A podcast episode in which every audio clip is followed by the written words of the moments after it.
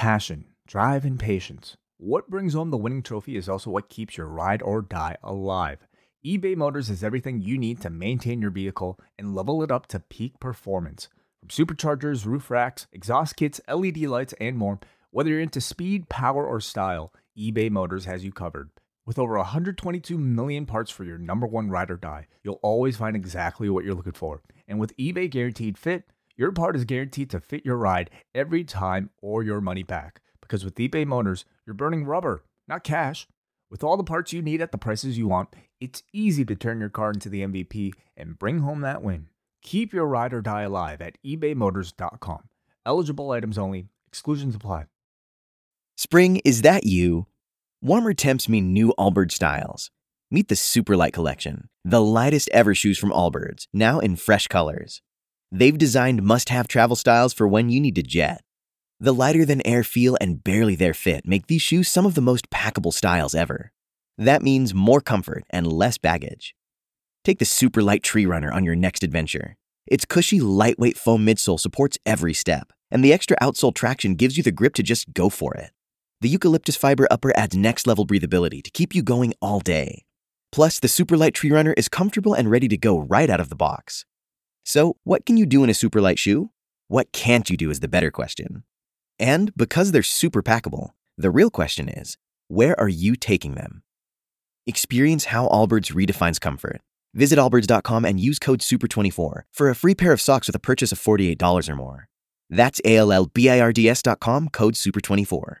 When Ryan's when it's time to begin, it's on the Rewind-A-Raw with John Pollock and Wai Ting the 18 that makes sense of these things we see in the ring every week on TV. It's Rewind-A-Raw for Monday night, download a Tuesday morning from the Post Wrestling site. It's Rewind-A-Raw for Monday night on USA now on the John and Wayne take the mic.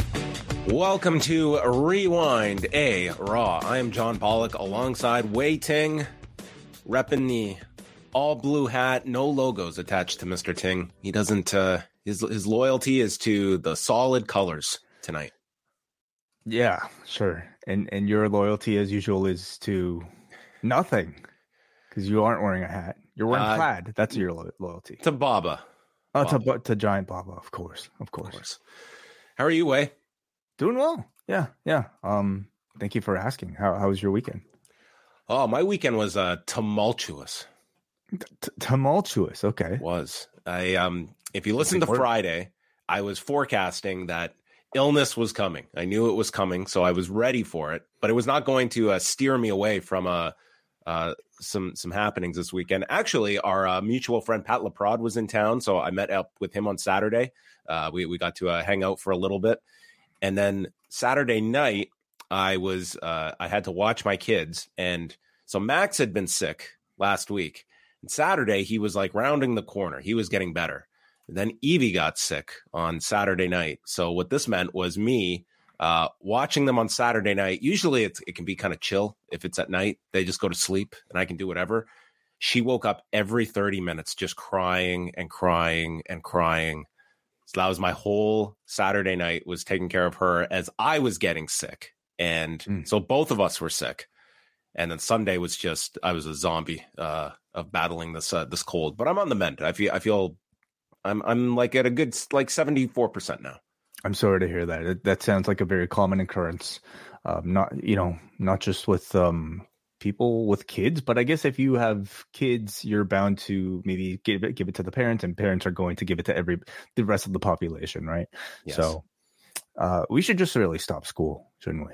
That's really the culprit. not not the worst idea. But then yeah, so and then and then way was the recipient of my problems because then my mom got sick and she is not able to come over tomorrow. So I had to blow up my day tomorrow. Um anyway, Gotcha. this is this is the uh the creative world where it's just you get these curveballs and you gotta make uh all these all these uh changes. But Understandable. Part of the fun. Is. Yeah. Yes. Well, well, thank you for making it here tonight. I'm, I'm here. I'm ready to go. Did you have a good weekend? Did you watch any? Uh, so the funny part I mentioned. So Pat Laprade was in town. He went to the Jays game. So Mhm. I said, "Well, let's meet up after the game." Sure. So you know, it's like bottom of the eighth inning. I set out to go meet him, and I get there. It's like bottom of the ninth. It's tied to the tenth inning. They go. To the 11th inning. I'm just sitting at like this bar. I'm just like hanging out to the 12th. inning. Dude, this thing went 13 innings. Ooh, jeez. And it I heard about this actually from Bruce. Oh yeah, Ford. yeah. They Yeah. won, so it was good. And then they came back and won the next day against Boston as well. So they're they're in the wild card hunt with uh like 12 games to go or so.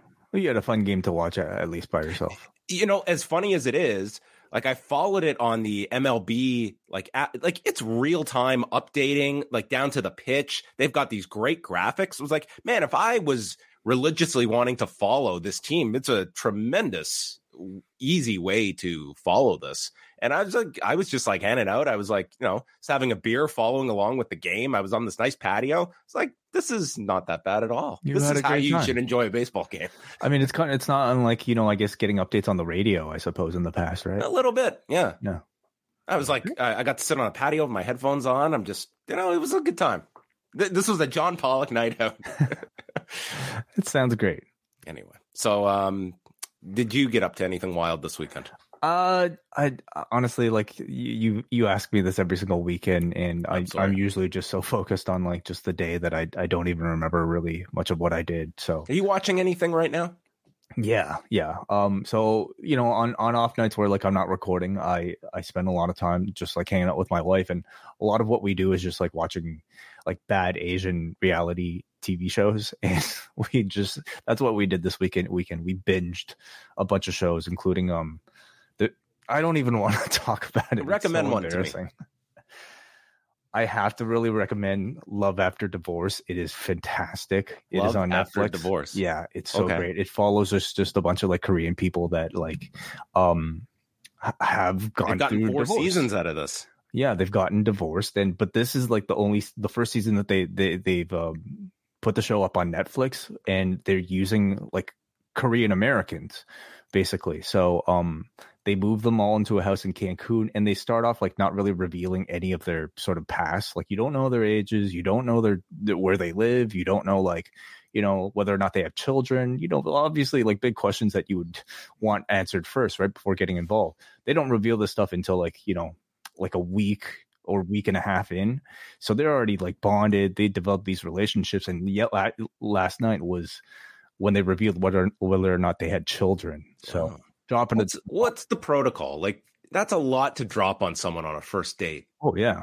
Well, um, okay, but I would at least depends. I think on what what you're looking for. Like for a lot of people, that's something you should put, you know, in your profile. That should be up front. You know, whether or not you have children. Yeah, I would say so. Um, but at the very least, like a second date, I feel that's that would be anyway. So these people are like bonded, and then like you know, How about disclosing if you're divorced? Is that really any of their business? you know what that Like, that shouldn't have any bearing on someone's interest in you or not. I don't. yeah, maybe not for a first date, I suppose. But um, yeah, maybe I don't know. Like It's not like this. It shouldn't be on your profile either. Like this Scarlet divorced, looking Yeah. for love. No, no, no. But I I think that's different from that's like sometimes it's almost just like even just a big breakup, right? Um depends I guess how significant maybe your marriage was. But children is is pretty significant, I would say. So Now, if you were in this situation and say you were, uh, this is say date number uh, two or three, and then you you reveal I have a child, Mhm. and the woman says, "Oh, I think I'm going to end this now." Fair game, of or is that, or are you going to somewhat have a distorted view of that? not at all. No. Because I would react the same way if I was in I, I would say out loud to them, absolutely. I completely understand, but I would absolutely harbor a grudge. Uh, I would think less of the person, you're- probably. But that's my vanity speaking. Like I would be. well, just- sure. I would take it offensively. Okay, but what if you were on the other end? You're dating somebody, and uh, I think even second date is too too late. Kind of for me personally. God, way. Like- I mean, have you, have, you- Could you imagine the fir- your first date and you and you drop that? That's a lot. That's a lot for the first date. I guess it depends on like what stage you are at in life. You know, if you're looking to you know for something committed, or if you're just looking to have fun, then I guess it's not not not as relevant. But if you're you know looking for a long term partner, shouldn't you know this stuff at, at the beginning? It's like telling somebody like it's like not telling somebody that you oh I actually I, I'm from a different country, like it you know, or at least like I I don't live here. I'm only a tourist. You know, on the first date. You know what would be the best thing to do? on your first date, if you tr- if you truly want to make this work, okay? Number one, this is showcasing a, a tremendous amount of trust. And I think right away, the person is either going to get you immediately or will be just totally spooked. But you just state, listen, you selected me from this profile. This is how I look like in person. Type in my code. Here's my phone. You have five minutes to go through my phone.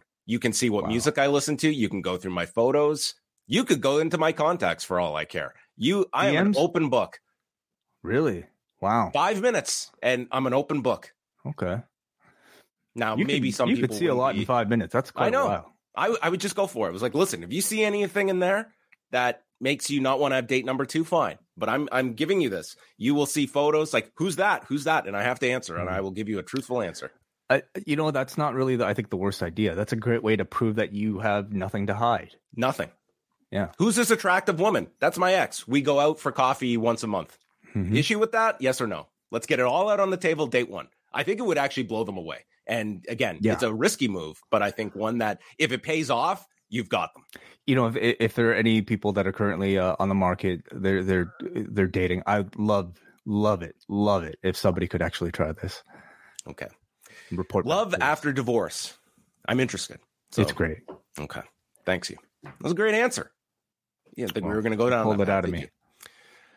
From this past weekend, everyone, uh, you know, I was sick, so I had a lot of listening. We had a man, a uh, a mammoth two and a half hour edition of Collision Course with uh, the the collision of Kate from Montreal and Bruce Lord from uh, New Order and Joy Division references all coming at me left and right.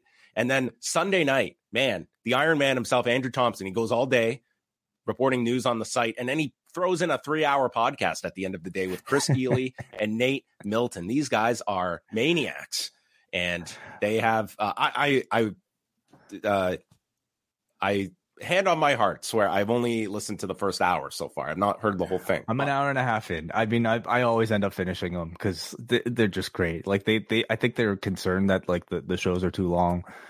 They don't have to worry for me. Like I, They are you know, such soothing voices to Yeah. listen to. Like, yeah, I feel like I'm eavesdropping on a on a conversation. both the shows uh, over the weekend. I thought were, were really great. So, um, Lash Legend catching some strays in there from Chris.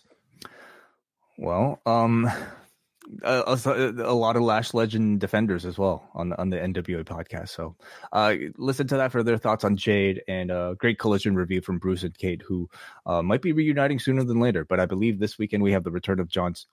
John Cena. yeah, Yeah. John Cena is about to be a utility. Um, Unless John player. Cena wants to do the review with Kate, then we could uh, we can make we can make an exception for one week. No, no. Also- I, I was saying John Cena is about to be a big utility player for us in the way that John Cena has, because we're about to rely on him a whole lot. No, Cena's going to be doing a lot more in a in a Oh, in a yeah. match by match scenario than Cena's doing in these Mhm. matches.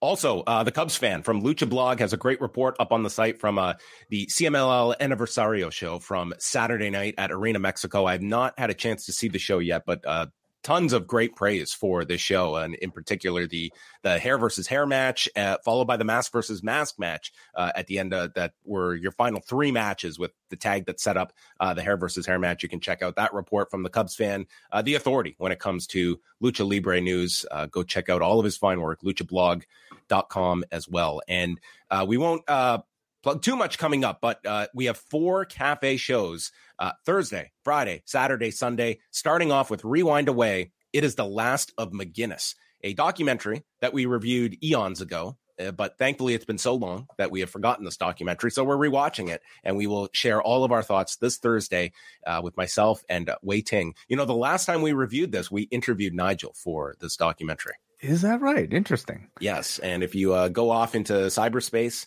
you can probably come across that uh, that review and interview. A lot has happened, of course, to uh, Nigel McGuinness and his career since then. So This is a much more uplifting documentary at the end, knowing the, the path forward. absolutely, absolutely. But I think it's a wonderful. this is this is a real like like it's it's by design. Like it's oh yeah, pretty much like the the plot line is there are not always happy endings in this industry, and Mhm. that's sort of how this ends. I thought I, I so I, you know I, I started it today. I I have to uh, finish it, but like I so far it's it. Uh, I'm reminded of just how authentic of um sort of like um snapshot of this moment in his life this is. You know, he, the man like produced it, edited um, did it all himself, and it's I think it's just a perfect. It. Yeah, it's like a perfect encapsulation of like maybe that sort of hopelessness, you know, that might come from a time where you feel like you you haven't accomplished your dream. So I look forward to talking about it with you. And then Rewind-A-SmackDown, Collision Course, and then Sunday, Bruce Lord and Karen Peterson are reviewing the New Japan Destruction in Kobe card that is headlined by Will Ospreay and Yota Tsuji. So a lot of great stuff. PostWrestlingCafe.com. $6 gets you access for 30 days and multiple bonus shows each and every week, as well as uh, access to call in to Rewind-A-SmackDown. Five years of archives, every Rewind-A-Wai with 138 and counting. Pretty sure we have over a thousand bonus podcasts right now over a thousand? the Cafe. Yeah, I think we passed the 1,000 mark. So, congrats. Uh, yeah, thank you, thank you. So uh, not just impact. Ca- yeah, Post Wrestling Cafe 1000. We really should have celebrated it. Last thing I do want to mention, we have a a really great feature coming up on the site tomorrow, don't we? From Jack Wannan. Yes, he has done a, a great job. He uh, pitched me this idea, and I thought it sounded great. He has dove into the the growing community of pro wrestling, uh, TikTok, pro wrestling users on TikTok, and yeah. sort of just the the amount of edits that are coming out of that world, and you know, battling things like copyright strikes and just like just really impressive numbers that some of these videos are generating on TikTok and speaking to a lot of the more popular users in the TikTok world uh, as well. So he did a lot of original reporting for this. So that is going to be dropping uh, on Tuesday. So check out Jack's work. That'll be up Tuesday morning at postwrestling.com. Yeah, really looking forward to to your thoughts on on it all and whether or not we should be you know featuring a lot more of these um sort of like research based you know looks into sort of um I guess the subcultures of professional wrestling. News to go over over the weekend. Uh, Emile Duprée died at the age of 86. Uh, Duprée, who was the the father of René Duprée, that many people would be familiar from his time in, in WWE, but he was uh, not just a, a wrestler. He he started wrestling in the mid 50s and went all over the place from St. Louis uh, Jim Crockett Promotions, did uh, time in AWA, Texas, Montreal, Stampede, went to Australia for World Championship Wrestling, and uh, wrestled as late as 1988. Uh, uh, but it's for many are going to remember him as the key promoter in the Maritimes in Canada, and every summer would do these tours and it would be nightly shows and he would end up doing these like into the 90s and then into the 2000s at a time when like territories uh, were long gone and this was sort of like this final existing territory where people looking for experience could go and work nightly in these towns over the course of two to three months in, the summer. But he was someone that um, learned under jim barnett and, and johnny doyle and when he was at his peak promoting atlantic grand prix wrestling all the big names came through there like andre the giant harley race Ric flair and sort of petered out once uh, around 1990 because you know the WWF just became such a behemoth that a lot of these territories just dried up and it was the, the battle against the the dominant player that was WWF but he did get back into it around 97 when uh, both René and his other son Jeff were getting into wrestling. René went further than his brother but it was those like in 97 he was still getting like a young Adam Copeland, a young Christian, um, and then experience names like Rick Martel and Bad News Allen on those shows, and you just stock them up with some veterans, whether they be like a Ron Hutchison, a Rip Rogers, um, you know, and continue these into the 2000s. They went as late as 2017 trying to revive uh, the, these tours. But you know, he was somebody like a, a journeyman wrestler. He he teamed on uh, with, with, Pat Patterson on some of the earliest um, uh, Atlantic Grand Prix shows back in in the '60s and such. So he was 86 years of age, and uh, a rest in peace to Emile Duprée. So uh, a real like throwback to just a different era of wrestling that was able to exist for decades beyond in in that part of, of Canada when uh, territories have largely they have uh, completely dried up, but you know where you know a lot of talent were able to get like nightly experience working in front of different crowds and for an Edge or a Christian at that time in 97 just to get to work with a, a Rick Martel or a Bad News Allen. Like it might not have been the biggest crowds that they performed in front of, but I am sure invaluable experience at, at that time. And it was pretty rare in the 90s to have that that kind of schedule. So you can also read uh, Greg Oliver has a really good story on him at, at Slam Wrestling if you want to check that out. Nick Hausman from Haus of Wrestling reporting today that it is expected that CM Punk not going to take legal action in regards to AEW.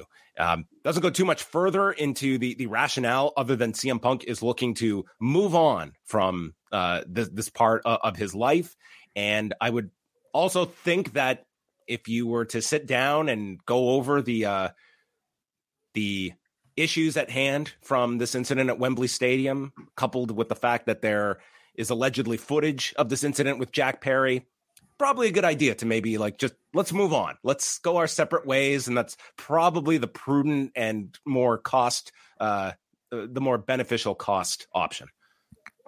You're also going up against somebody pretty much with infinite funds and probably an incredible team of lawyers that I I I I don't know. You know, hard to say. Like he could just truly not want to pursue the hassle and the stress attached to something like this. I have a feeling a lot of people only have one of these incredibly um, stressful legal battles once in their lives. Um, or could be that he doesn't feel like he has a, much of a case. We we don't really I, know. I couldn't fathom like once you've been through this once, like forget once, like twice Mm-hmm. Like this would be years. It would just bleed him of yeah. legal fees. That I mean, for what? Mm-hmm. Like you're talking about, like this could go on for years. You're almost 45 years old.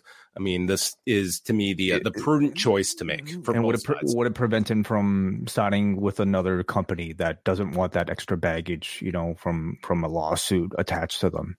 So, hey, um, there's a pretty big story going on, and it um, is going to impact Raw for this entire season. So, with the on- ongoing writer's strike, uh, ABC has now picked up 10 additional Monday night football games that will be simulcast from ESPN.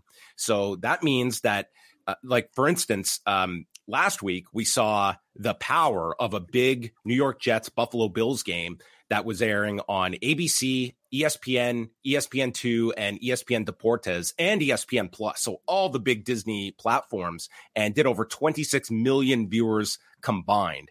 And tonight was a different experiment where there were two Monday night football games airing. So at uh, like 7:15 p.m. you had like the ABC and ESPN Plus game and then an hour later the ESPN ESPN2 game. So you have two games simulcast on two separate platforms going against Raw. And now we're going to see instead of just a handful of games that are on ESPN and ABC, we're going to have uh, 10 simulcast games plus four exclusive games airing on ABC. So, what that means for Raw is that there are going to be millions more watching football uh, because of this. And the other thought is if this proves to be a winning strategy for ABC, this is what we see what comes out of strikes is you have to be creative and if we can do this many million viewers with a simulcast why are we going to spend all these millions on original programming to program Monday nights for ABC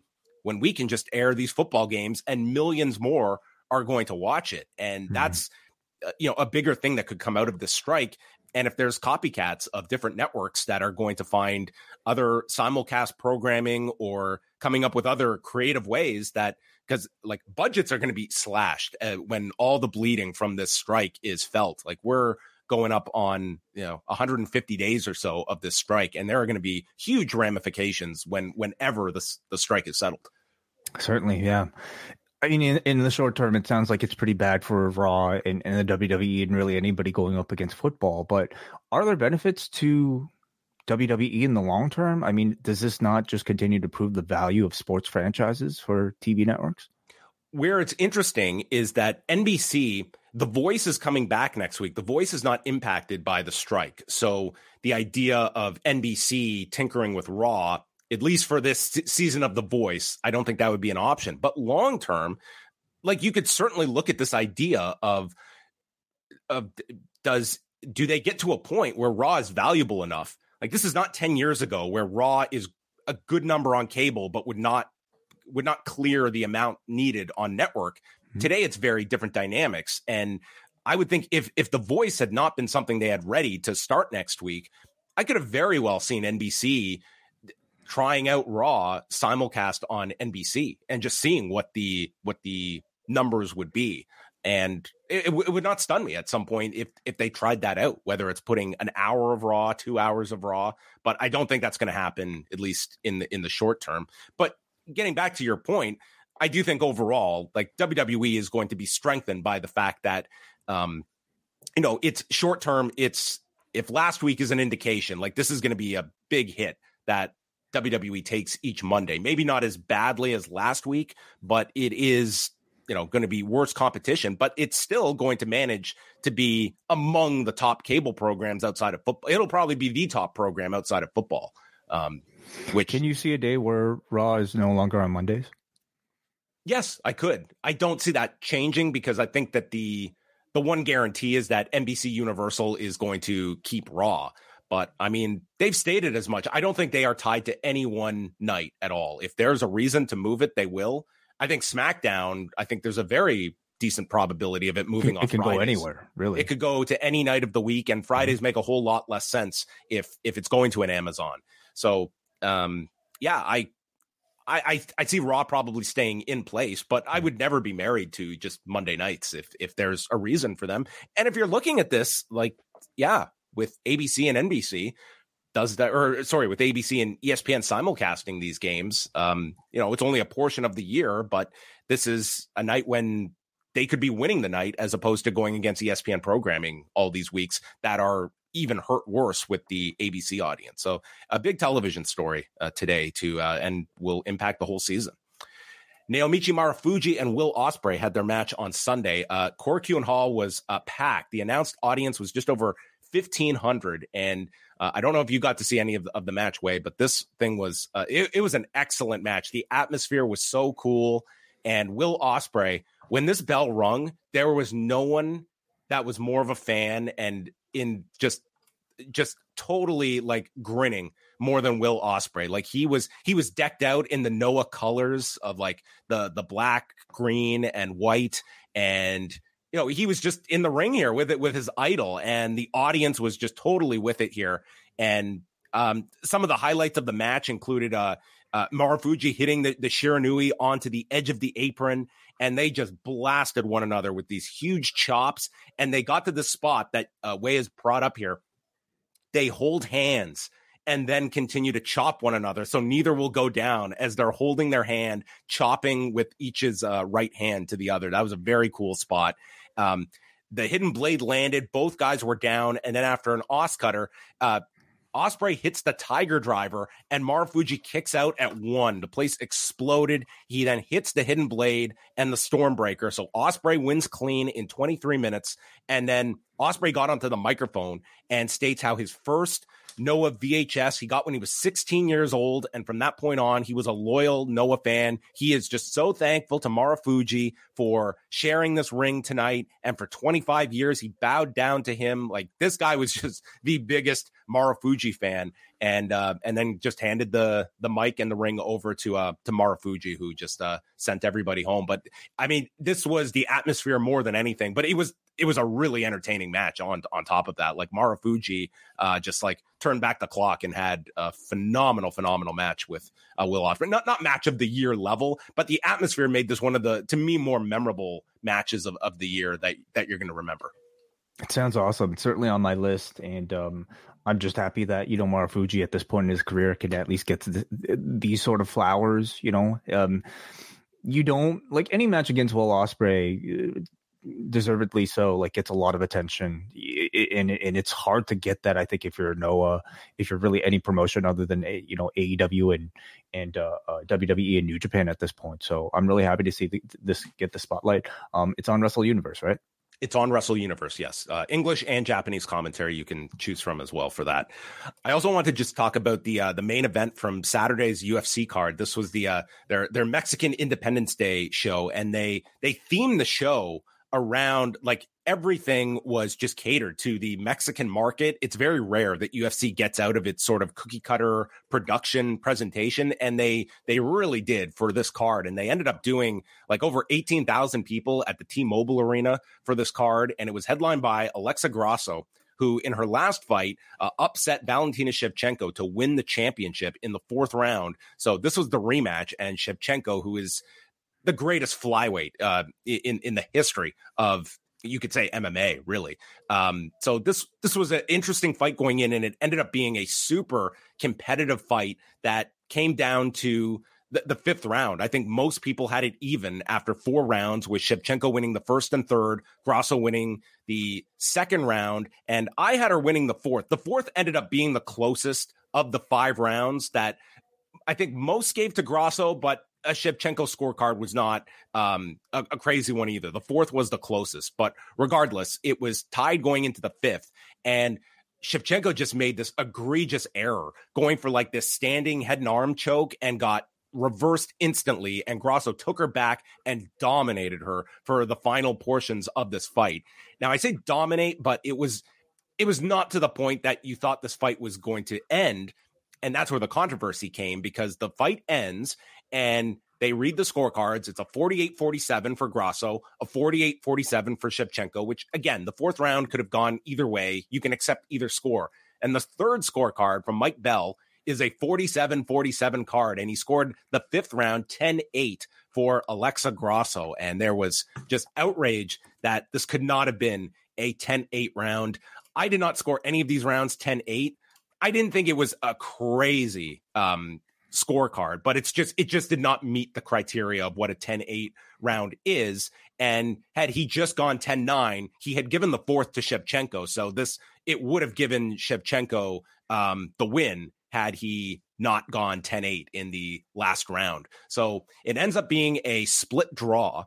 And now it's interesting in terms of whether they do a third fight because Shevchenko has now lost to Grasso and then had a draw and you have two rising contenders contenders in Erin Blanchfield and uh, Manon Fiorot who are waiting. They're unbeaten in the UFC. You've got two quality contenders, um, but you could also argue going to a third fight between these two. But it was an excellent fight, very compelling, and again, it was two rounds apiece on my card going into the fifth round. And Grasso has improved just exponentially over these these fights with Shevchenko. She was such a massive underdog in the first fight uh, with Valentina, and in, in, this fight, I mean, it was it was Shevchenko making the the critical error in the fifth round, much like she made one uh, in the in the fight earlier this year as well. But it was a great fight and a really cool atmosphere, m- much like the the Japan show uh, from from Noah as well. Wai, have you seen highlights and will you be seeking out the bullet train match involving Minoru Suzuki and Sanshiro Takagi that seems to have like this could be one that crosses over. For all we talk about mainstream crossover, this might be the one that just attracts non-wrestling fans to see this thing. I couldn't take my eyes off the highlights today. I saw plenty of the highlights uh, for this. I believe I was like um, actually online as it was happening, and I think a lot of people were actually like sending out videos as this match was taking place. Um, as bizarre as I think it sounds, um, I was a big fan of um, when these two did their Tokyo Dome empty stadium brawl. Um, I thought it was incredibly creative and hilarious and I'm sure this is pretty much the opposite, you know. Whereas I think the Tokyo Dome is about as sprawling as of a venue as you can get.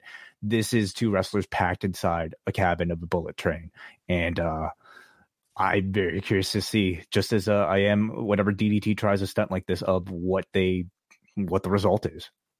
This is really the the public service announcement from the government of Japan officially ending COVID. Like this is we're, we're through the worst of it. Oh God, uh, I guess for for Japan, I suppose you do you do have a man with a, a couple people wearing masks. You do.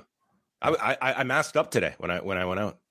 Uh, it's that season. Um, yeah, my parents actually like now are are actually dealing with it. So, yeah. um, it's that. In fact, I was uh I had my mask on. I was in the lineup at uh at Tim Hortons, and the people ahead of me they were discussing Alexa Grasso, Valentina Shevchenko from Saturday.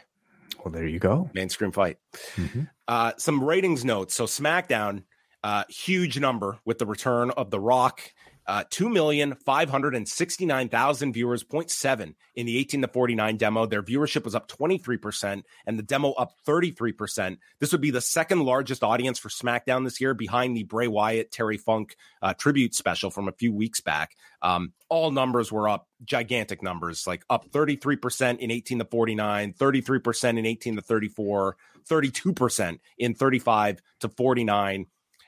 I guess my question to you, Wai, do you think that this is it was worth doing the surprise appearance and just I just can't imagine what the audience would have been if they just announced on the Pat McAfee show, "Hey Pat, let's let's go hit up SmackDown tonight." Um, I, I think they would have cleared three million viewers.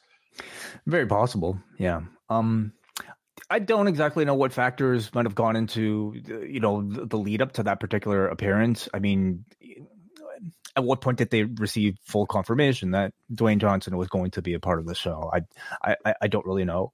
I will also say, I think once in a while to do surprises like this is is just a wonderful sort of little bonus and, and a wonderful little payoff for people who are sticking with your show and have chosen to you know make it a priority and if for the people that you know haven't um it's a great way to maybe create regret for people that aren't watching SmackDown. Um, and ultimately, yeah, they might lose out on like a you know three million viewership, but in the in the grand scheme of things, when it comes to these sort of like TV negotiation things, is a one night three million you know viewership that valuable?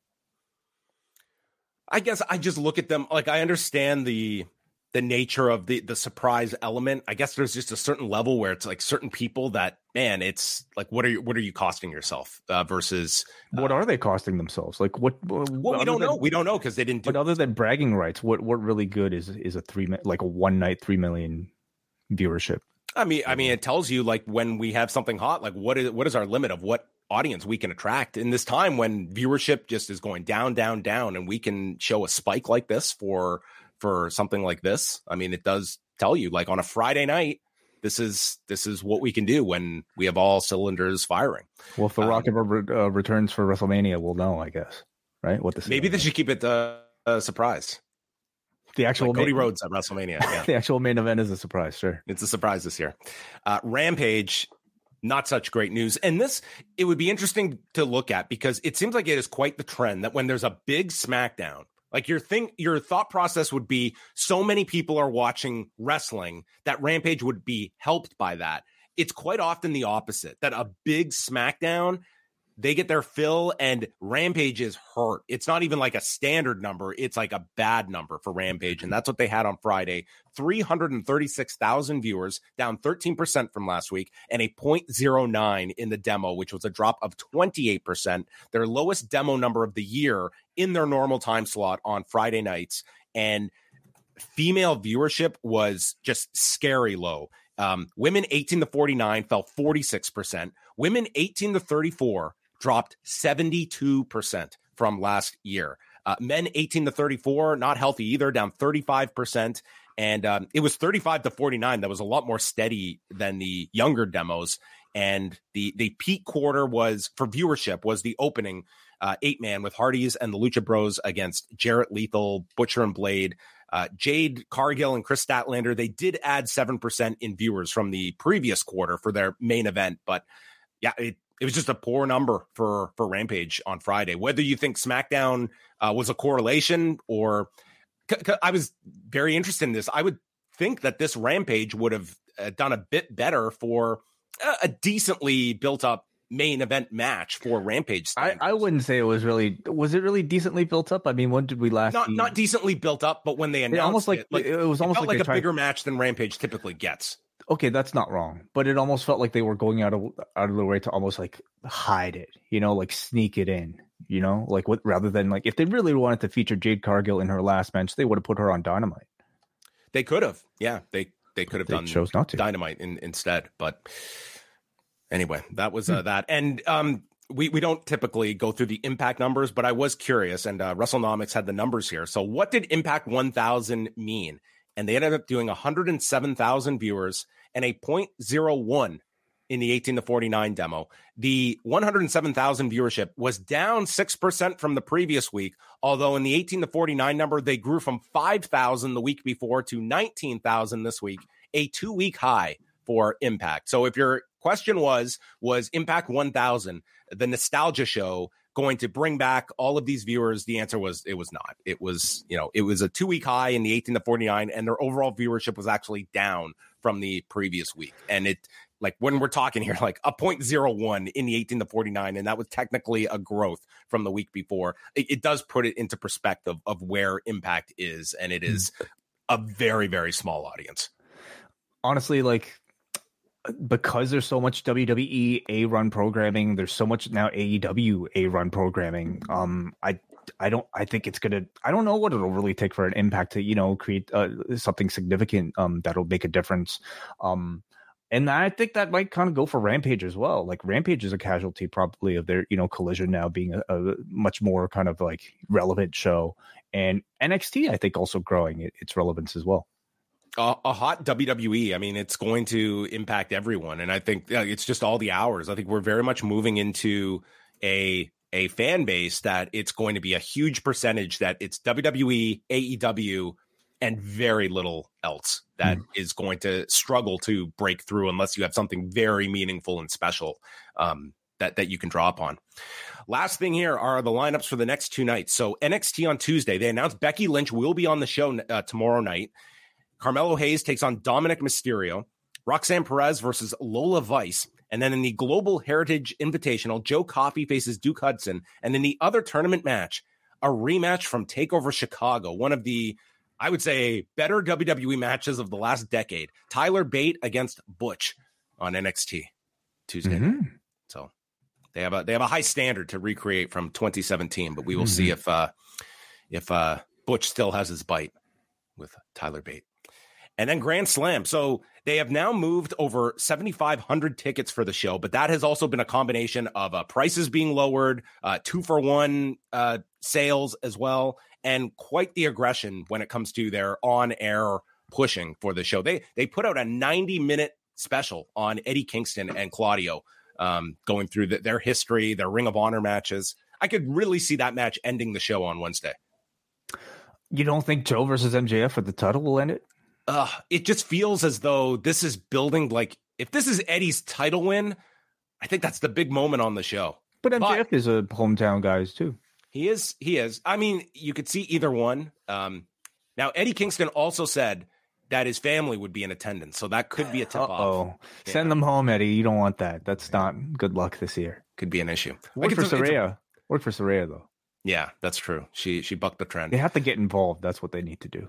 So this is the lineup: MJF and Samoa Joe, Claudio and Eddie Kingston, title versus title, Jericho against Sammy, Saraya against Toni Storm, and Jon Moxley against Rey Fenix. And they've also announced uh, multiple matches for the two-hour Rampage on Friday night. This is insane, dude. There's just so many hours every single week. Um, mm-hmm. So that is all coming up this week. Um, we will see. We will see. Uh, uh, when are you going to watch Rampage? Will you watch Rampage this week? I, I usually watch Rampage after we record on on Friday nights, but okay. I don't know. Two hours. No chance of us staying up to watch it before we do a review. Probably not. I'm just I'm speaking for John. I, I, I, I, don't think yeah, I can. It's too. Sorry. It would be too late. This post wrestling podcast is brought to you by NerdWallet's Smart Money Podcast. Financial literacy can be daunting, but it's one of the most valuable things you can equip yourself with. On NerdWallet's Smart Money Podcast their trusted financial journalists offer easily digestible, conversational discussions on topics like balancing your portfolio. If you think an ETF is one of Cena's five moves of doom, this show might be for you. Planning for your tax bills this April, so you don't have to worry about a visit from Irwin R. Schyster. And putting away more money for retirement, because unlike most wrestlers at the end of their careers, most of us should only plan on retiring once. Listen to NerdWallet's Smart Money Podcast on your favorite podcast app. Future you will thank you. All right. We will now move on over to Raw. All of your news can be found postwrestling.com. And tonight's episode came to you from the Delta Center in Salt Lake City, Utah. And at the beginning of the show, they noted, um, well, they, they actually posted this earlier in the evening that Erik of the Viking Raiders not medically cleared. So the two out of three falls match between the New Day and Viking Raiders was changed to Kofi Kingston against Ivar, which was decided upon rock, paper, scissors, American rules. What's American about rock paper scissors? I don't know. We played it in Canada. Yeah, I believe we came up with all these weird things. Like you could do dynamite. Did you ever have that? I could do dynamite. Like what? I could work Wednesdays. What are you talking about? No, they would. This, this is what people in my schoolyard would do. They would come up with something called dynamite in this game. I'm like, that's not the game. It's not rock paper scissors dynamite. So what? So what this. beats dynamite? I'm curious. Uh, well, if you go by their theory, dynamite beats everything. I'm like, this isn't a game. This isn't a game. Dynamite. I love it. This is my school. Okay, this is this is what I had to grow up around. Okay, Explains a lot. I know.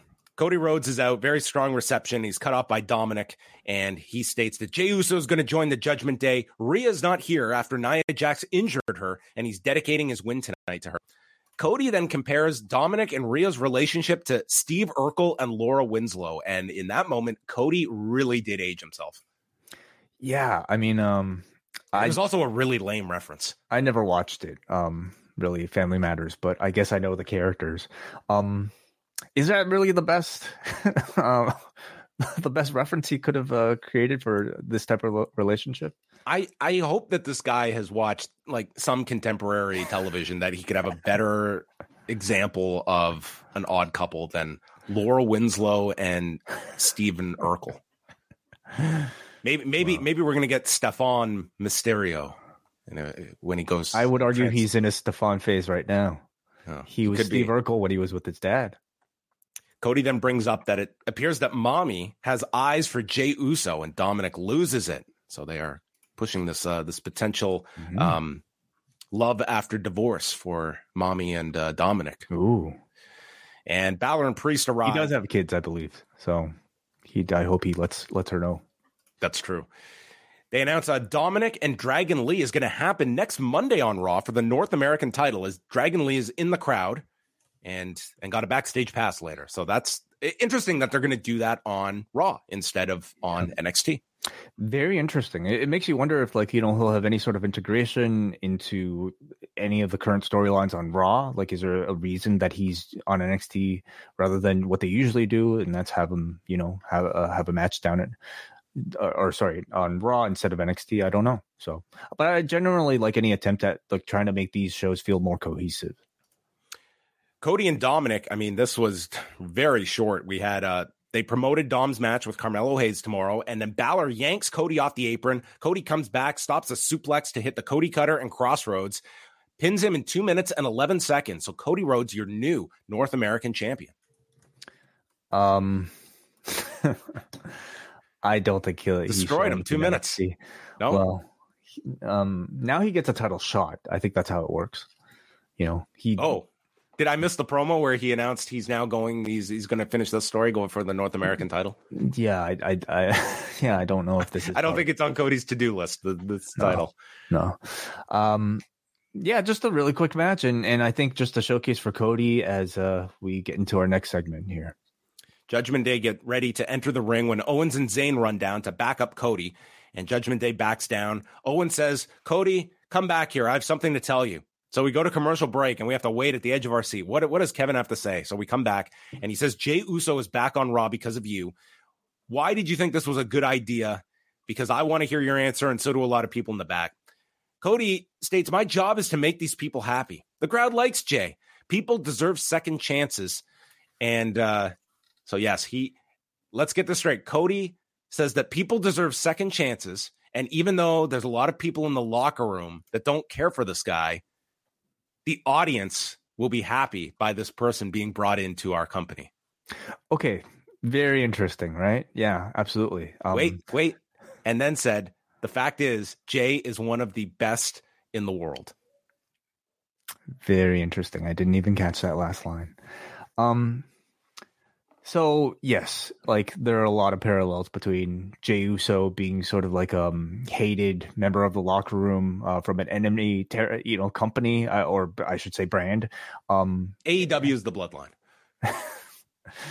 uh collision i guess maybe uh, yeah whatever it's very interesting i'm sure maybe some writers are, are being very deliberately um i don't know clever with it but i also uh, have a good feeling that all of this was already in motion even before everything happened at all in or all out so I- mean i'm sure there's some very subtle very clever you know inside references there but i think it all completely works with what's going on Zayn pipes in and notes that it just takes Kevin longer to warm up to people. And the fact is, you and I gave each other a second chance, and it led to us winning the titles at WrestleMania. Owens brings up how Jey cost Zayn the title, cost Cody the title, and has cost me multiple title matches over the years. And he's going to join Judgment Day. I don't trust him, but I do trust you two. And I hope you're right as we see Kevin Owens leave. I thought this was really great. Like, here is someone that, listen, he's flat out stating he doesn't trust this guy, but he believes in Cody and Sami Zayn. And um, this, this, I, I like the idea of just where this is going and which which way uh, this is going to go with with Jey Uso. That kind of set the tone for the show. It's it's some of the magic that I think I really loved about like the Bloodline at its peak. You know, with Sami Zayn and whether or not the rest of the members would be accepting of him joining the group. Um, now instead of the Bloodline accepting Sami Zayn, it's the Raw roster baby faces having to accept Jey Uso. Uh, it, it, all of it just continues to feel like a very, very relatable, you know, scenario. And this felt like a very relatable conversation between friends about letting somebody they all used to hate join them at the, you know, lunch table at the cafeteria or something like that. And you have here three baby faces who I think are at a pro wrestling level very good at carrying out and acting you know the the uh, a storyline like this. So the whole show i thought turned out great but this was a great starting segment to kick it off. Kofi kingston against ivar and we saw uh, kingston sent to the floor and ivar hit a splash off the apron to set us to the commercial break. And Kingston battles back, manages the SOS and a boom drop, and calls for the trouble in paradise. Ivar ducks, and then he blocks the SOS into a into a tiger driver for a two count.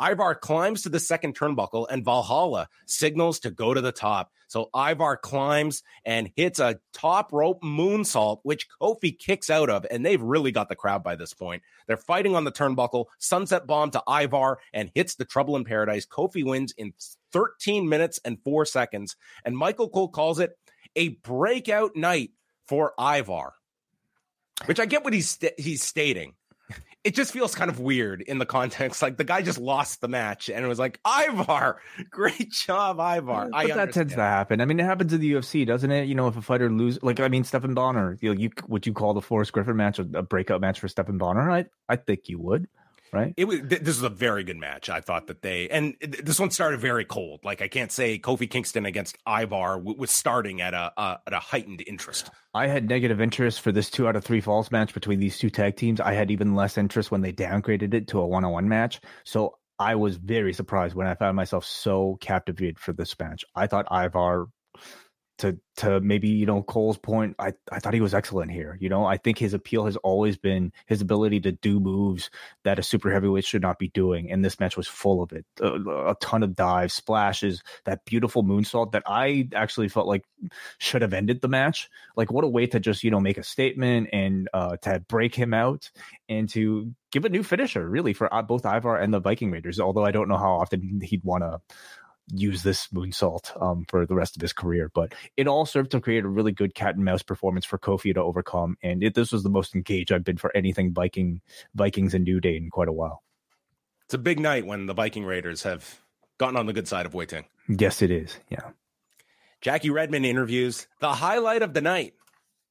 I was sure to catch all the references to the highlight of the night, Ricochet. Highlight what what reference is that? This is his nickname, the highlight of the night that they've got to preface him with every time. Okay, this is his new nickname. This is going to be his freaking. He says he's no one's pawn. Nakamura made it personal when he attacked him last week. You can continue to throw flames in my face, but it only fires me up. It's like, dude, don't take that literally. And he's the cheat code. Tonight, it's game over. Mm-hmm. Nakamura comes out and Rollins runs past security and Nakamura flees the ring. Rollins is chasing him as they explain that Nakamura has gotten into the head of Seth Rollins. And this was the start of mind games. Mind games. I'd say the mind games have already gone on for a bit. They they reminded you many, many times of what games are being played by Nakamura. So Nakamura takes on Ricochet, and Nakamura gets the heat after a cheap shot. And Ricochet, he would fight back with a standing shooting star, and Nakamura targets the ribs first after a handspring by Ricochet, he's hit with a sliding drop kick, and then the ribs to uh, the knee strike to the ribs in the corner is hit by Nakamura. Ricochet avoids a knee in the corner and does a springboard high cross. And the ref counts one, two, and Nakamura manages like the laziest shoulder up kick out. His shoulder doesn't even leave the mat. This is the most nothing shoulder up spot. And, and the uh, even Well, maybe he was really hurt. well. Uh, Okay, takes a he lot to kick out. And uh, th- th- how long was this match? This was like a twenty minute match. I mean, he must have been exhausted. Well. really good crossbody. Nakamura um, regained his health because then he swept him on the edge, runs into an enzuigiri, and then Nakamura's like, F this, grabs a chair, is hit with a super kick. Ricochet takes the chair. Should I do it? I've got to. And he hits Nakamura. The ref calls for the DQ. And then Ricochet tries to explain to the ref listen, he was going to hit me first. I just beat him to the punch. It's like, no, that's not how these work. And uh, you're disqualified. There's sir. no self defense laws. yeah, not at all. Pro wrestling. So Nakamura hits him from behind. More mind games, the announcers state. He hits a Kinshasa to the back of the head, snaps the knee around the post, and then attacks him with the chair. Thankfully, nowhere near the knee where he hit the post. But then Rollins returns, and this this was the best. He returns to attack Nakamura and goes for a pedigree, but his back body dropped onto the chair. And this is the crippling blow. The announce no, not the bad back. He's just landed onto the chair with the bad back. And they explain Nakamura has suckered Rollins in again. And Nakamura continues the attack and drops him on the desk back first as Wade Barrett pronounces, We are witnessing the mental and physical destruction of the world heavyweight champion. As Nakamura then grabs a Seth Rollins fathead from the audience. And this was legitimately the best part of this segment was Nakamura's improv here, grabbing this uh, Rollins head. Uh, Fantastic. yeah, maybe this is what he should wrestle as. You know, fathead Seth Rollins. Um, listen, um, maybe the, the post match, the beginning and the end, I thought w- was really good. They had some pretty heated sort of pull aparts here with uh, Seth Rollins and, and Shinsuke Nakamura. And I know they have a story to tell here, but man, how long was this match on? it was Like- 13 minutes, and that's not including the pre match attack, the post match attack. Too long. Like like and, and too long for a dq finish. I know i know they're trying to like i built a match number three between nakamura and, and, and ricochet. I i don't even care to see it yet at this point. Um but i thought the match itself wasn't even that great. You know i thought it was slow paced i thought it was just like mm, I'm into this Nakamura character. I- I'm not into him in these main event uh, positions. Um, Hmm. Yeah, and that coupled like Rollins is just doing so much overacting with this. yeah Like later on, we'd get the example of it, but it's just like it. It's getting into hokey territory for me. This idea that this man is losing his mind because of this guy. I like the story, but it relies on an actor that can actually sell it, lit like convincingly, and I I don't know if Rollins is is that type of guy. Yeah, the man the man does not know what what a, what a 5 is on on the scale. It's it's 11 or bust. So Rollins is taken to the trainer's room as Wade reflects that he is unraveling in front of our eyes. Byron Saxton interviews Chelsea Green and Piper Niven, and Green states Stark and Baszler aren't even a real team. A real team means friendship. And Piper says, What country am I from if we're such good friends? And Green guesses Florida.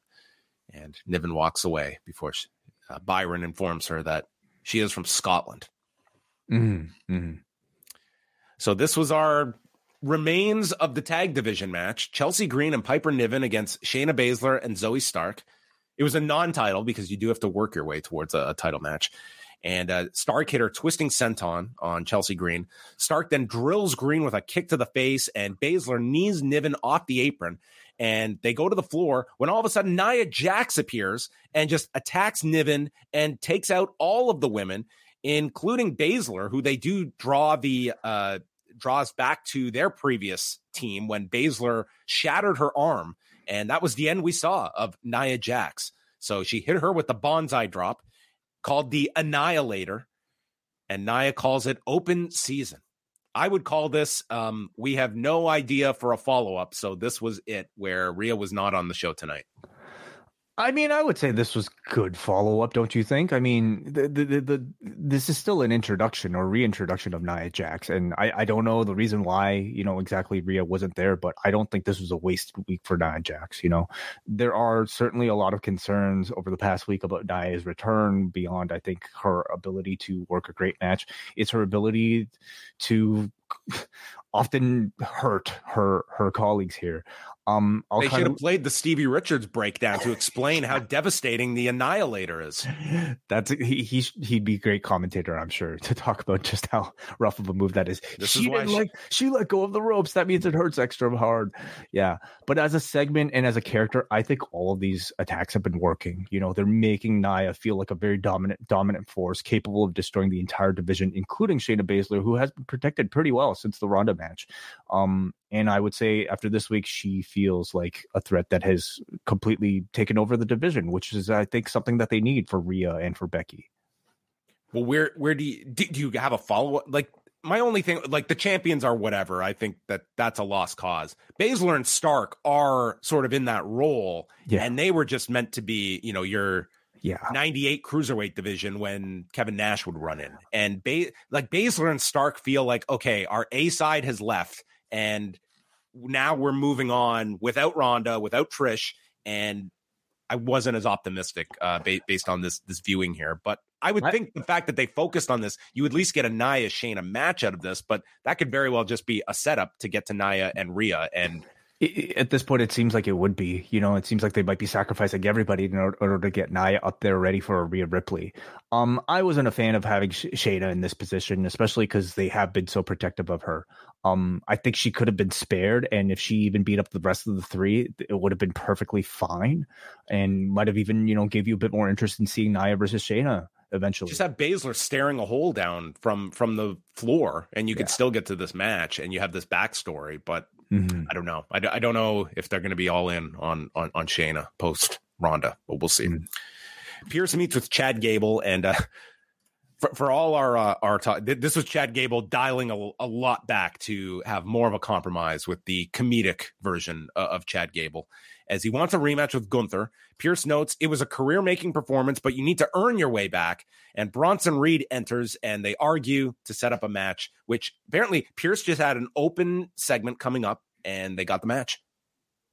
Well, I'm sure there's a lot of flex on the show. Okay, match matches end early, matches go a bit longer. He's just, you know, he's an improviser. We were just going to do video packages for the next quarter hour, but you know what? You're both here. You both have your gear on. Let's do a match. And you know what? The show always works out to, to three hours. They always hit their mark somehow.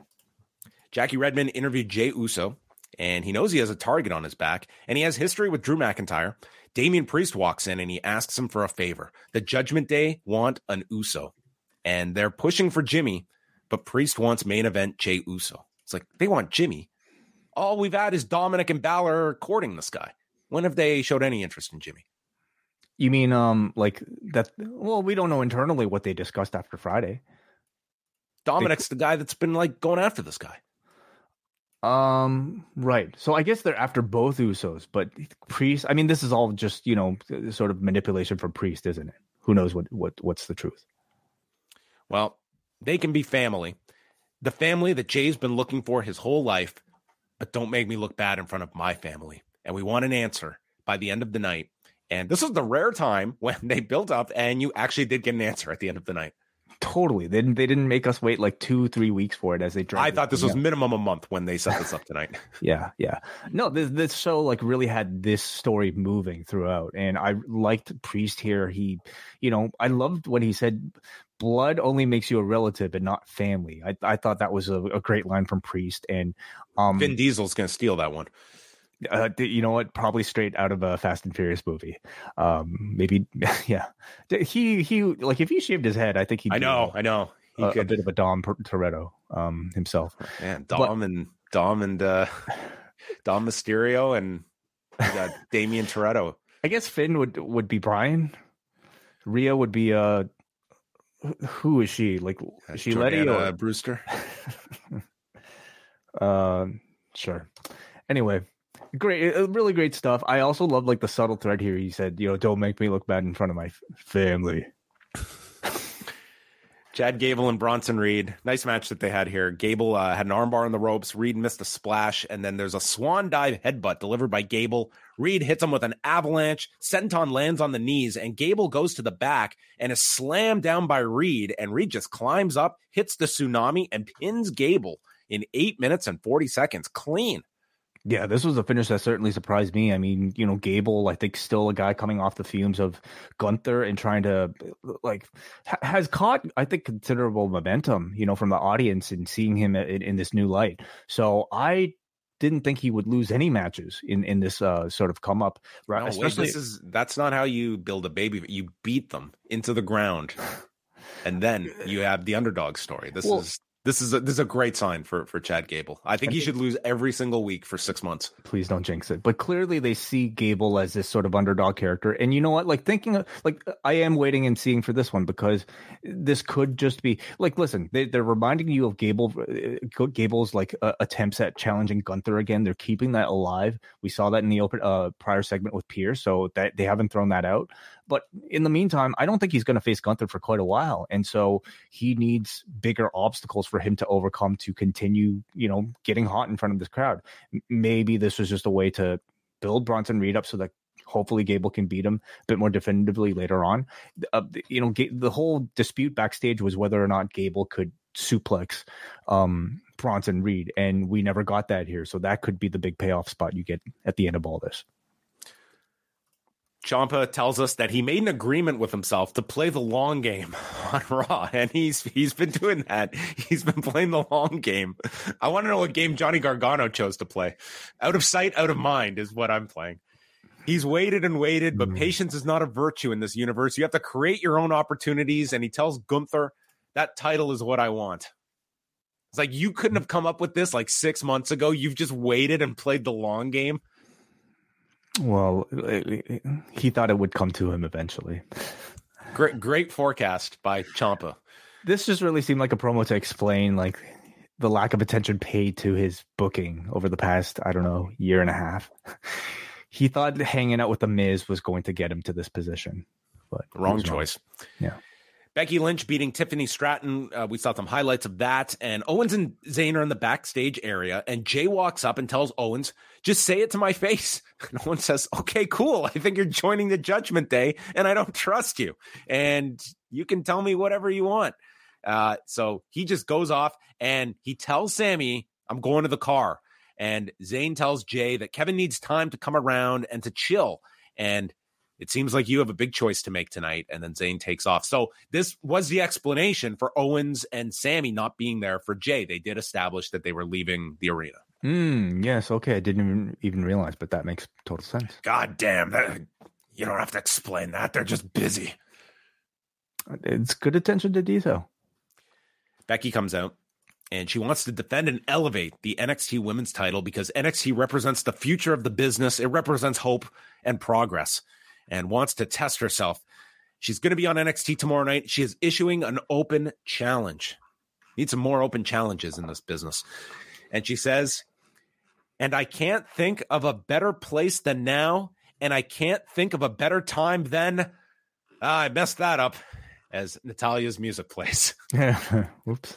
So at least she she was aware of her uh, flub here, but no one... beyond beyond the flub. I thought Becky did great with this promo. I mean, this I think is has been the most valuable NXT integration they've had thus far of a main roster member. Um, beyond I think just having a you know like one of their highest ratings ever for that overrun. Um, having the highlight package here of Becky Lynch versus Stratton made that match look even better, and I think made NXT feel like that much more must see. And her putting over like NXT being the future of, of everything, I, I thought held a bit more weight than, you know, your usual NXT integration on Raw. So Natalya comes out to answer the challenge. And this was interesting because um, Sean Ross Sapp had reported that the original idea was it was going to be Becky Lynch against Tegan Knox on the show, which would make sense given what Becky outlined here. Hmm. Instead, they went with this direction where Natalya explains that she took Rhea Ripley to the limit eight weeks ago, and I've been waiting backstage ever since for a chance. So I accept. And Becky explains this was meant for someone new that hasn't had a chance yet. And Natalya's response is, You went down to NXT and leapfrogged over all the other women. You're just a hypocritical ginger witch. So Becky accepts the open challenge, which it's kind of it is an open challenge, so you can't really have the caveat there. But it was just odd that like the promo, like it just like it was perfect. Like this promo was designed for Tegan Knox to answer this, and instead they went with Natalya, and then they had to come up with a reason to justify it. But I thought the counter reason was was really good from Natalya, Or sorry, yeah, yeah, was really good from Natalya here. You know, Becky is a hypocrite. How could she claim this open challenge when she herself is taking the the the spot of somebody from NXT? So I thought it was like a perfectly logical argument from both sides, and it led to like increased interest in this match, especially like with Natalya here coming in with a good deal of like fire and intensity. Um, like if this wasn't set to be this week, I could have seen this being the exact promo that you would have had a week later. So they had a, a seven minute match, and the sharpshooter gets blocked by Becky, and Natalya gets driven into the turnbuckle. We see a discus lariat from Natalya. The sharpshooter is countered to the disarmer, and then we get a series of roll up counters, ending with Becky catching her in seven minutes and 16 seconds to retain the NXT Women's Championship for short TV match, I thought these two did tremendously well. Like, like I said, I thought they came in with a lot of intensity just coming off of the promo segment here. Um, and Natalya seemed to wrestle the match like with a real sense of urgency, and she lost the match with all, all that urgency. You know, they like this was not a long match, and it ended almost like um, I don't want to say fluke, but it was not like a definitive like manhandle slam one two three. Becky caught her, and that's because Natalya was essentially rushing you know, because she was so pissed off. And I thought it was a lovely little kind of like it's like story. Shevchenko in the fifth round, she just got excited, went for that head and arm choke, and boom. Exactly that. It might as well have been a split draw here. Um, but I thought Natalya like was really good here. Maybe she does have a real chip on her shoulder for not being featured on TV for a long time, despite basically like bailing them out. For- well, if, if it's a chip on her shoulder for not being on TV, then Tegan Knox has a mountain on her. Do you, do you oh, know how many certainly. times she's been on Raw this year? Well, listen. How many playing, matches she's had on Raw this she's year? She's playing the long One. game. Okay, she's using the Tommaso Ciampa um, um, playbook here. But uh, I thought even after the match, Natalya, like her expression of just continued frustration, was really strong here, and I. I don't think it's that often where I've actually felt optimism for a Natalya run. So I don't know if this is supposed to lead to anything, but I think there's enough here of like, you know, just somebody who's actually pissed off and and and you know is is sick of this you know it's like she's about to bag groceries you know like is she sick of like you know being in this place in her career much like nigel mcguinness was in 2013 okay well maybe natalya's gonna get into a car and reflect on her career next week maybe Adam Pearce is with Dragon Lee, and Dominik barges in, blames Rhea not being here for him losing, and says that Nia should have been punished. And he doesn't like people with masks. It's like, listen, Okay. There's a, we're just getting through a pandemic, okay? And he reminds them of it. He said, Masks remind me of my deadbeat dad.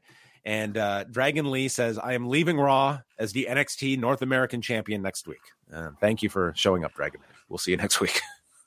Well, I mean, again, like you saw it with Tiffany Stratton. You've seen it with a lot of people that they, you know, would feature on the main roster in these sort of appearances. And uh, hopefully it leads to I, uh, you know, an increased sort of profile. It does tell you that they believe enough in Dragon Lee to put him in a match on Raw and also a speaking segment here. And I thought he did perfectly fine. Yeah, I'm interested to see the kind of match he can have next week. I don't know if Dominik would be your ideal opponent to be a showcase for Dragon Lee, but it is. Wow. It's, it's, I just think for if you were to to go out there, the a, a guy I, I would want like a really solid base with Dragon Lee to go out and just do an incredible people match. hate Dominik, so they're going to be for Dragon Lee. Uh, they're going to be. I just don't know like how, how great of a match it's going to be. We'll see. Maybe it, maybe I would think Dominik would be pretty familiar with you know a, a, a, lot of what Dragon Lee is is able to do. But uh, well, yeah, well, I'm I'm sure I'm sure we'll find out. Giovanni Vinci took on Tommaso Ciampa. Crowd was not that hot for this match. Gunther is watching in the back. He never came out here. And uh, Ciampa hits an inverted DDT and starts shaking the ropes like Ultimate Warrior and removes his knee pad, channeling Takeshita here. And he goes for the knee, but Kaiser distracts, allowing Vinci to go for a roll up, but ends up getting a, a reverse cross into a knee strike by Ciampa, who applies the Sicilian escape in 528 and uh, submits. Kaiser not happy with Vinci, who I think he's on like his 80th chance with Imperium. Like this guy just screws up every week. Yeah, I don't know exactly know exactly what they're doing with Vinci here. They continue to tease that like he's sort of like the, I guess the I don't The know weak link. the, the weak link of the group, but they never really like give us a result of it. Like, what is it building to? Is he supposed to like turn on the group eventually? Like, it just kind of seem to always drop it. So No one's clamoring for it either. It's not like they're like th- it, this is gonna be death for Vinci if I'm- they cut him out of the group or something. I love Imperium as as like a three man group, and and I I just want to see Vinci maybe have more of a role within the group, and maybe this will lead to that. But I would hate to see the result be him exiting the group. Um, crowd was definitely cold for this, and I think it tells you the status of Tommaso Ciampa, Ciampa right now. He's just not somebody that the crowd cares so much about, but he does continue to throw in those DIY teases here. They're purposely not calling it the Gargano escape. Um, so we'll we'll see what what all that's about. Saxton meets a limping Seth. He's like, hey, Seth freaking Rollins. Like, even in the heat of the moment, he's got to get the freaking in. And Rollins, uh, much like Orange Cassidy, he says, I'm tired and I'm in a lot of pain and I'm trying to keep it together, but I'm losing my mind. and maybe I need to take my hands off the wheel because you see, we're building the fast lane and he tells Nakamura to name. Look at this face. Like this summarize it perfectly. Name the time, the place. You can even name the stipulation. And Byron Saxton here in this image, he's watching Seth Rollins unravel physically and mentally. This just did it in for me. I just feel this. I, I've been a champion of this program overall, uh, but tonight did not do. Uh, did not provide me any evidence to support it. I felt the, the exact, same way, and it's not just because I do a podcast with you, but like I, I find like maybe we've even um sort of um disagreed often on like maybe recent Seth Rollins work. I, I I feel like he has waves where he can still do like sometimes the fake laugh, but when he gets serious, like it feels genuine, and I think we saw a lot of that recently. This was a serious segment. He was meant to cut a serious promo, but it was so over the top angry that it felt cartoonish. And I think that's just more of a weakness of his ability to not know how much. It, uh, it felt like hints of his Joker portrayal in that WrestleMania ad in this. That's what I got from it.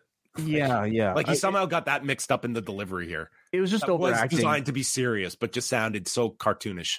What it felt like to me was like a bad Randy Savage impression, like complete with you know taking off the glasses and trying to look serious at the camera and almost like doing a similar type of voice, and um, it was just overacting, you know.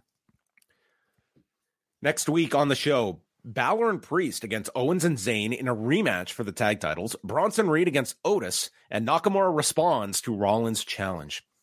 The main event is Jey Uso against Drew McIntyre.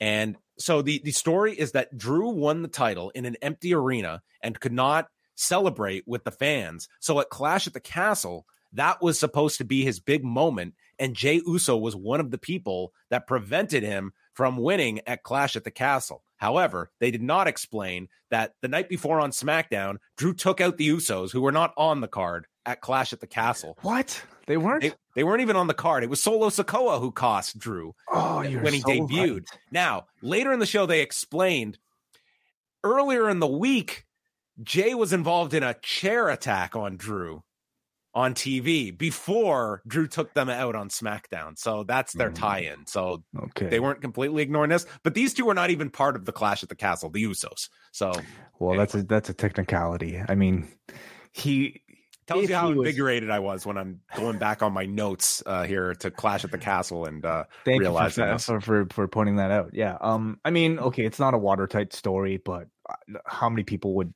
would have extensive knowledge like you do, John? You know, most of us don't even remember past two weeks ago. So, thank you, though. Jey hits the uh, suicide dive twice, and then Judgment Day comes out, go through a commercial. The Claymore gets stopped when Damian Priest gets involved, and that leads to a super kick by Jey. And they're asking, man, if Jey, uh, he benefited there from Damian Priest getting involved. So Priest gets on the apron, he's rallying Jey, and as Jey has to make the decision, boom, he super kicks Priest, he super kicks Balor, and he super kicks Dominik, and the crowd comes alive for the super kicks. They're getting an advancement in the story, and Mhm. he turns around and gets blasted with the Claymore, and Drew McIntyre pins him in 14 minutes and 13 seconds. I thought it was like a good match, but I thought it was a fantastic finish. And this was one of those distraction finishes that was anything but dissatisfying because you can definitely argue that the bigger result of this match, more so than the actual outcome of the uh, uh of the you know part the, the the Drew versus Jey itself, was the question of whether or not Jey was going to accept the judgment Judgment Day's invitation, and you got that very clear answer. He will not. Um, in fact, he ended up sacrificing his win in order to make that answer. And it endears Jey more so to the audience and possibly even to Drew as well. And it set up like a really great little moment here. And like you said, John, we got actual advancement in this story. So it made this match uh, and this show overall feel like a worthwhile edition of Raw. Yeah, it was interesting. Like the audience came alive for that aspect, like the of Jey taking out Judgment Day. So it was like a movement forward. The Judgment Day surround Jey in the ring, and Drew is watching from uh, the the entranceway and just watches them attack him. And Drew walks away. Again, he stops at the entrance when Cody runs down to help and he fights them off, hits the crossroads on Dominik. And then Cody and Jey are left. Drew is just battling his conscience. And uh, Cody and Jey, they shake hands. And mm-hmm. they did show the handshake. It wasn't just a formality either. So we got, we got to see that at the end as they uh gotcha. they're buddies. And Drew, can't blame him. So you know, um, the show kind of started off with well, Drew and Seth. Uh, sorry, Drew and Sami on Jey's side. Drew now has kind of gotten this out of his system, you would think, so that maybe he's teasing that he would come back. Let's also not forget though that like he did kind of like say that he be, he was pissed off at Cody for bringing Jey Uso in. So I think the, the ambiguity is still very much there. Now this is sort of your next mystery: is are we going to get a big hug? Will they hug it out? Will Drew Drew Drew and Jey Uso eventually hug it out? And uh we'll find that answer. I think the heel turn for Drew is still very much in play. We don't exactly know what's going to happen. We don't even know what the status of like his relationship with Riddle is right now. Have they dropped that? I I don't exactly know. No Riddle again this week. But um what's going on with Drew I think is really interesting and it's all because they managed to find such a great role for Jey Uso on this entire show. And for yet another episode, they like they have made no reference to this this trade back to SmackDown. Like that has yeah. not been played it's, up at all. I don't believe that they've dropped it. It just might be because they don't intend on revealing it until after what's the next show, Fastlane.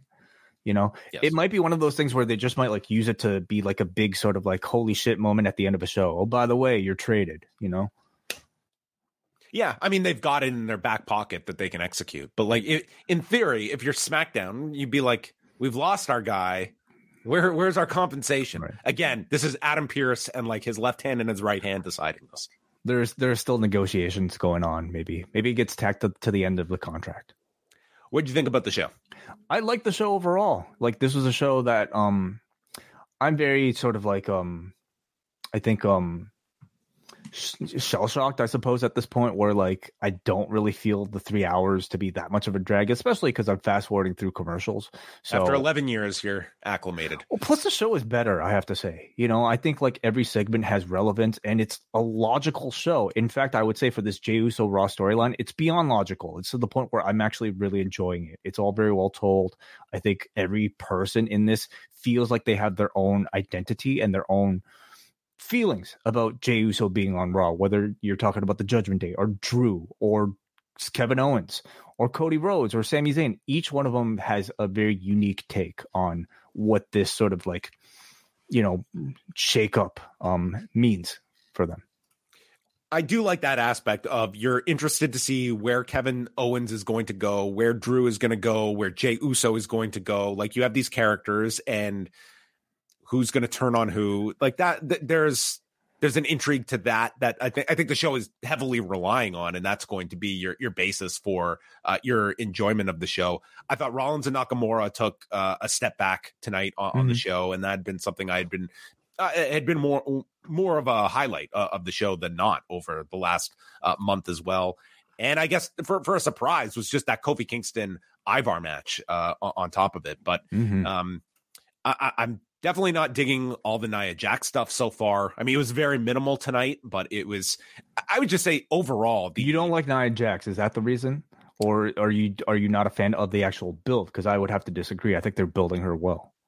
Um, I would I would say yeah, I'm not I'm not interested in where this is going. So okay. I mean I'm I'm kind of out from from the beginning point of it. I I think as well the build up I, I do kind of want to hear from her, but this is week two. I think by mm. next week you have to kind of promos also aren't her strong suit, I have to say. Like if anything, like should we try what, what is the strong suit? her looking like, like she's, she's, coming in for in looking theory, like she's main really, event position with Rhea Ripley. Her strong suit is that her shit looks like it really hurts because it probably really hurts. Okay, and that's why this has been successful. Like she's getting a bit of a Brock Lesnar push, and, Bro- and Brock Lesnar just looks like he could destroy the, the the rest of the roster and doesn't speak a whole lot. And I'm wondering if you should take that same philosophy with Nia this time around. Yeah, yeah. I mean, you can you you could give her a mouthpiece. You could you could come up with different ways. Maybe um hmm. um maybe she could write poetry. Poetry. I'm trying to think of out, out of the box ways to hmm. communicate hmm. without talking. Sign language. Poetry. Maybe. Okay. So that that's one for um the the brainstorming session. Um but yes, that was that was that was raw. Want to get to some feedback? Yes. We have a few super chats to get to, and those of you uh, who are watching live can always send a super chat to jump to the front of the line. And we thank you guys, all of you, for um, sticking around. 12:30 a.m. on a Monday night. Let's go to Andy, who sends a hundred rupees. Thank you, Andy, for all the support. He says, "If you had to wager, what is Rock's Mania role, and how does it affect Cody? What would you prefer as fans?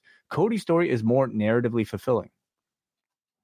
Uh, maybe it is because we haven't the the Rock has not shot an angle yet. We don't we don't have anything to mm. compare it to. I mean, in theory, there's an amazing story there with the Rock and, and oh, Roman yeah. Reigns. So I don't think you can just dismiss it as um, one has a story and one doesn't. Um, you know, you have to look at the value of like the Rock wrestling. That's a difference maker for WrestleMania. It will look at what the impact was on Friday. And if you can get X amount of appearances and it builds up to a huge WrestleMania, and the key being what you have coming out of that, um, that like there's a very strong argument for that. I know everyone is going to throw to the two nights.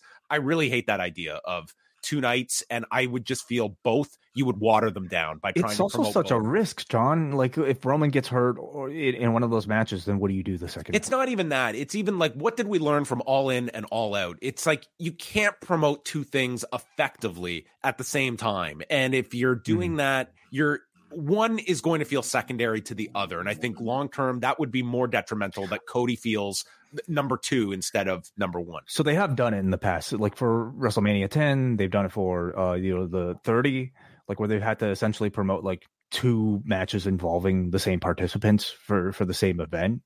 Um, and and it's it's been met with like you know mild success, but I I don't I also don't think this is it's the right move for this year. Um, I think if The Rock is available, you do The Rock versus Roman Reigns. There is already a story there. In fact, like even before Cody, I think caught fire uh, after the Rumble last year, I think all of us were clamoring for The Rock versus Roman Reigns, and then it maybe got replaced by Sami Zayn. But we didn't really want Cody. It wasn't until they told that great story and got hot for WrestleMania that we all wanted the Cody match, right? Um, and if they put that same amount of effort, and they could easily, easily, easily, just without with minimal effort, be able to tell the bloodline story of The Rock reclaiming his role as the tribal chief, easy done. And um, Cody, unfortunately, will probably have to face somebody else. Um, I think there's great opportunity for him to, you know, face a Gunther. Um, there's a certain free agent that might be available in two months that I think might also make for a satisfying dream match that could headline that first night. Tyrus? He's retiring, I believe. So um so there's there's always all those possibilities, but it'll have to be a pretty big match. I also think finishing the story, listen, like they might just extend this thing for another year and have Roman keep the belt for another year. It seems so unfathomable, but I would it doesn't. I would like I a year, now it doesn't feel unfathomable, but like I would have I would have thought Roman keeping the belt for this year would have been unfathomable. So him holding for another year, as long as he stays healthy, I don't think is out of the question at all. I think you also like if you are getting to to Roman and Cody, that's your destination. I do think you somewhat have to change the roadmap on top of it in in that you just go back to the same playbook that Cody wins the Rumble and it's just the same. Like I, I think you you need to put some like some changes in the in, in the destination in terms of just how you get there uh, for, for, for Cody uh, on top of it. And and I wouldn't even throw out that the, the the notion. I think it would be there'll be plenty of people after what they did last year that you will have a compelling um, belief that Roman could retain the title again and you mm-hmm. extend it. So yeah, especially if it's against Dwayne. I don't think they're in a bad position. Obviously, they're not. It's an um, embarrassment of riches. They can't. And the, the fact is, like, The Rock will take precedence, and if he is yeah. willing to do it, he's doing it, and he's got the match. So, uh, thank you very much, Andy, for that question. Let's go up next to Timu, who sends ten euro. Thank you, Timu. He says, "Here's a ten question. During your time as a wrestling fan, how many how many matches have you seen that you'd give five stars to? Is it one to five, five to 10, 10 to twenty? If you had to pick an approximate range, thank you for the show." Um, I'd say over twenty. Yeah. I would say over 22. Like in the G1 alone, I feel like we give, well, maybe not too many like double XLs, but I'm not somebody to like really rate matches. And I don't really think John is either, at least not officially. We just kind of go by feeling. But I would, I wouldn't be surprised if I, it was over 20. We watched a lot of wrestling matches and especially in recent years, a lot of great wrestling matches. So five is not even that, just a five star match, big deal. All right, let's go to Slim Sieber, who sends five dollars. Thank you for the support, Slim. He says thoughts on the idea brought up on the NWA podcast of Cody being the one to introduce Jade Cargill, possibly as a surprise in a mixed tag with Rhea and Dom. It's it's one way you could introduce her, and it immediately establishes her as something significant um, right out of the gate. Um, yeah, it's one option. I, th- there's plenty of them. I, I think that you could uh, you could go with. I, I I still feel that going through NXT, I think honestly for her, it would be beneficial that she gets in several months at NXT before she goes up. As the person to beat Becky Lynch for the NXT championship, I think it's actually the perfect time for her to enter NXT. She wouldn't even necessarily be seen as an NXT talent if you if you're making her beat Becky Lynch, right? Like automatically you give her the credibility of somebody who's beyond just a typical main roster per, uh, performer. Um, but she has obligations to be in NXT, so she'll stay in NXT and she could develop that way. But no matter what, there's going to be huge spotlight on her, and she's going to be put into big matches. Um, I I think there are so many ways that they could play with it. It's you know it's a really great chip for them. And that's it for super chats. Okay. Let us go on over forum.postwrestling.com. Um, I'm going to start off here with Manny from Pacoima. Uh, Kofi versus Ivar was a solid match, and the moonsault had me cheering for Ivar to get the win. Ciampa versus uh, the Ring General should be a straight up brawl when it happens. With WWE starting their California loop, the Aztec Warrior battle of Dominik versus Dragon Lee is enough to make me want to make the trip to Ontario. Whether it happens or not, it's on me. Uh, now on to Nia Jax. Now that her gimmick is them leaning into her injuring people, Chelsea should harness the power of the tag title curse and use it on Nia, thus ridding WWE of the evil. Okay, Manny is uh very excitable tonight. Okay, interesting. Okay, um, Oh my god! I'm, so I know why you skipped the first one. There's there's no periods at all in this one. So sorry, Jesse from Cincinnati. Kind of hard to read uh without punctuation here. I'm guessing his period key is broken on his keyboard. All right, let's go to Muggin, who says a solid episode that put an end to the last temptation of Jey Uso. Cody bookending the show by having Jey's back when Drew couldn't let go of what he did years ago makes total sense. Kofi and Ivar was surprisingly good, and it was neat to see Dragon Lee pop up. I don't think the North American title match next week will end without any treachery. I'd bet No Mercy will make it a triple threat match. Interesting. Okay. Very possible. All right. Well, that's going to wrap it up. Thanks to everybody for tuning in tonight to Rewind-A-Raw. Uh, up next is coming your way Tuesday night, 10 15 Eastern, here on the Post YouTube channel with Davey Portman and Wai, uh, not Wai Ting, with Davey Portman and Braden Harrington, who will have you covered for NXT on Tuesday. On Wednesday, myself and Brandon Thurston will be live at 3 p.m. Eastern. And I think this is a worldwide exclusive. We have Bill from WrestleTix. I think his first interview ever. We have Mr. WrestleTix. I didn't even know there was a name. Yes, is, he, his name's Bill. Wow. Learn, and I get to learn everything about the man behind WrestleTix this coming Wednesday. Is there video?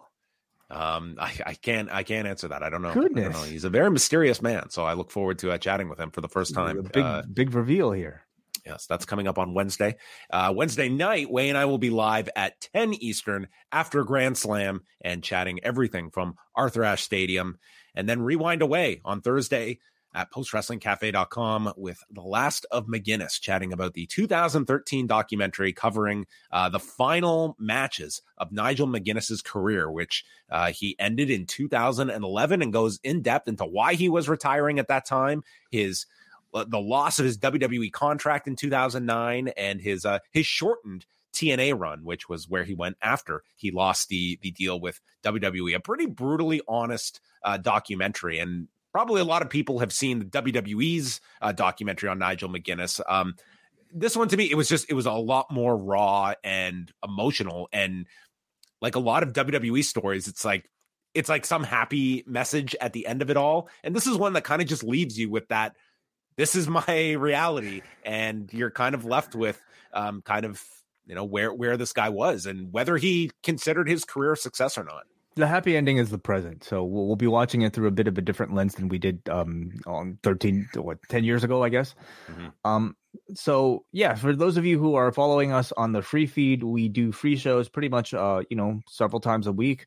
But if you want to catch us throughout the weekend join at postwrestlingcafe.com where we're with you pretty much more than every single day uh with with you know Rewind-A-Wai rewind to smackdown friday weekends with the collision course and i believe do we have a new japan review on this yes, on sunday? sunday wow fantastic four shows on mm-hmm. four straight days beginning mm-hmm. Thursday. Also, I, I did want to let people know uh, next week we're doing an Ask Away show. So please leave your questions at forum.postwrestling.com in the thread there. Any and all questions welcome, but you can uh, pile those up and we'll be getting to the mailbag show next week. But that is it. Thank you for tuning in to Rewind-A-Raw.